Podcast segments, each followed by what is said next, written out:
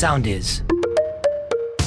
Χάριν Διατροφής, ένα podcast με σύμβουλες για έξυπνη και υγιεινή διατροφή. Γεια και χαρά σας. Είμαι ο διατροφολόγος Χάρης Γεωργακάκης και ένα ακόμη podcast Χάριν Διατροφής ξεκινάει αμέσως τώρα.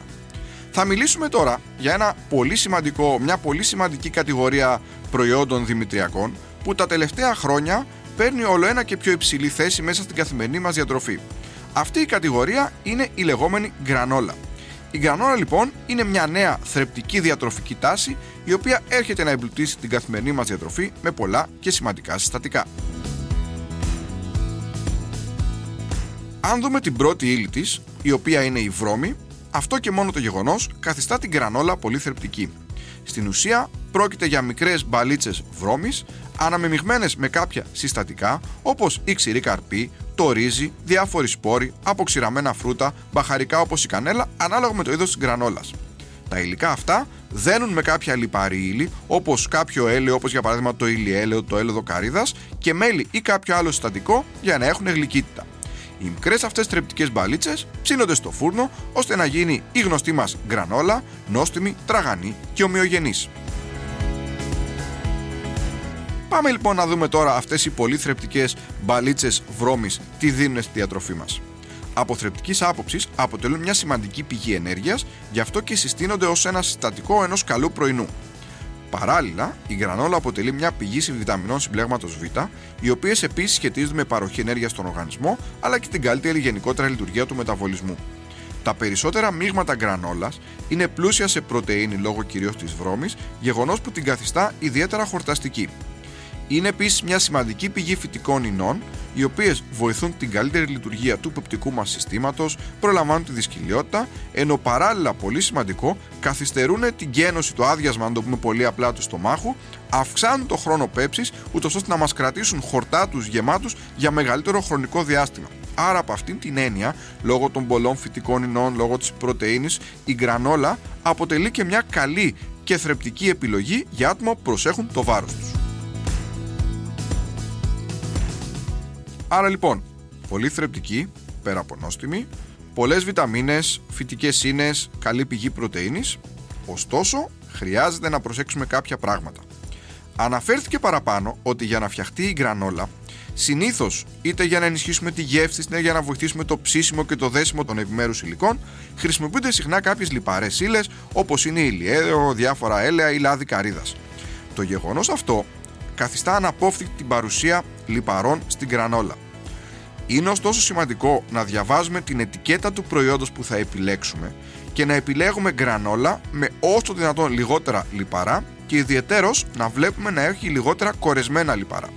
Παράλληλα, κάτι που πρέπει να προσέξουμε είναι το ότι επειδή η γκρανόλα έχει ως πρώτη ύλη τη βρώμη, δεν σημαίνει ότι όλοι είναι βρώμη. Έτσι, είναι λοιπόν σημαντικό να επιλέγουμε είδη γκρανόλας όπου έχει όσο το δυνατόν περισσότερη βρώμη στο τελικό προϊόν. Εδώ λοιπόν ισχύει όσο περισσότερη βρώμη τόσο το καλύτερο. Ενδεικτικά σας αναφέρω ότι υπάρχουν είδη γκρανόλα που έχουν ποσοστό που είναι κοντά στο 30% και άλλα που ξεπερνούν το 50% φτάνοντας μέχρι και 57% βρώμη. Άρα λοιπόν επιλέγουμε είδη γκρανόλας που έχουν υψηλή περιεκτικότητα σε βρώμη τουλάχιστον πάνω από το 50% ενώ πολύ προσοχή χρειάζεται να δοθεί στην γκρανόλα, η οποία τα τελευταία χρόνια είναι πολύ διαδεδομένη και φτιάχνεται σε φούρνους ή πολύ τεχήμα από διάφορα καταστήματα ξηρών καρπών κλπ. Όπου εκεί η ποσότητα της ζάχαρης και των λιπαρών που μπορεί να έχει το τελικό προϊόν μπορεί να είναι πολύ μεγάλη, όμως επειδή δεν υπάρχει συσκευασία, αυτό δεν αναγράφεται συνήθως σε κάποια ετικέτα. Άρα λοιπόν μπορεί να έχουμε μια γκρανόλα που με το μάτι φαντάζει φυσική, νόστιμη, έτσι, πολύχρωμη κλπ. κλπ. Όμως εκεί δεν ξέρουμε το πόσο αλιπαρά και πόση ζάχαρη περιέχεται, άρα δεν ξέρουμε και τις θερμίδες που μπορεί να περιέχεται και μπορεί να να θεωρούμε ότι επιλέγουμε κάτι πολύ διαιτητικό πολλές φορές, ωστόσο να μας δίνει πολλές θερμίδες και αν για παράδειγμα είμαστε σε ένα πρόγραμμα απώλειας βάρους, εντάσσοντάς τις σε μεγάλες ποσότητες μέσα στον προγραμματισμό μας, μπορεί εκεί να εμποδίζουν την απώλεια βάρους.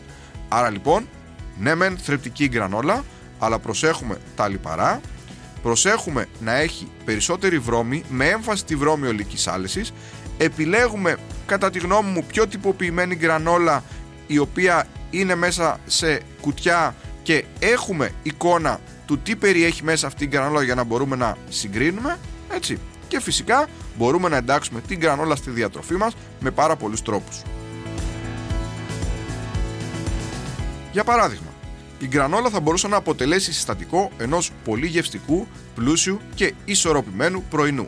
Μαζί με γάλα ή γιαούρτι προσθέστε ένα φρέσκο φρούτο ή λίγα αποξηραμένα και έχετε ένα πολύ νόστιμο και υγιεινό γεύμα.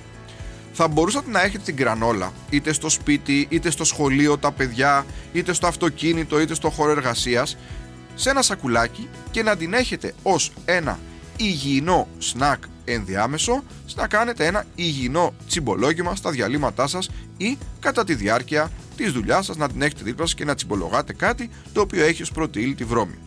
Φυσικά θα μπορούσε να υπάρξει και ως ένα ελαφρύ επιδόρπιο μαζί με ένα γιαούρτι και λίγο μέλι ή ένα ελαφρύ βραδινό είτε με γάλα είτε με γιαούρτι το οποίο θα σας χορτάσει αποτελώντας μια νόστιμη και ελαφριά επιλογή.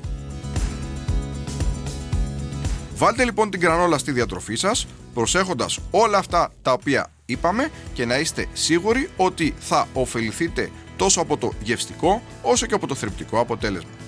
Ήμουν ο Χάρης Γιωργακάκης, άλλο ένα podcast Χάριν Διατροφής φτάνει στο τέλος του και μέχρι το επόμενο σας εύχομαι να είστε πάντα καλά και να προσέχετε την υγεία σας.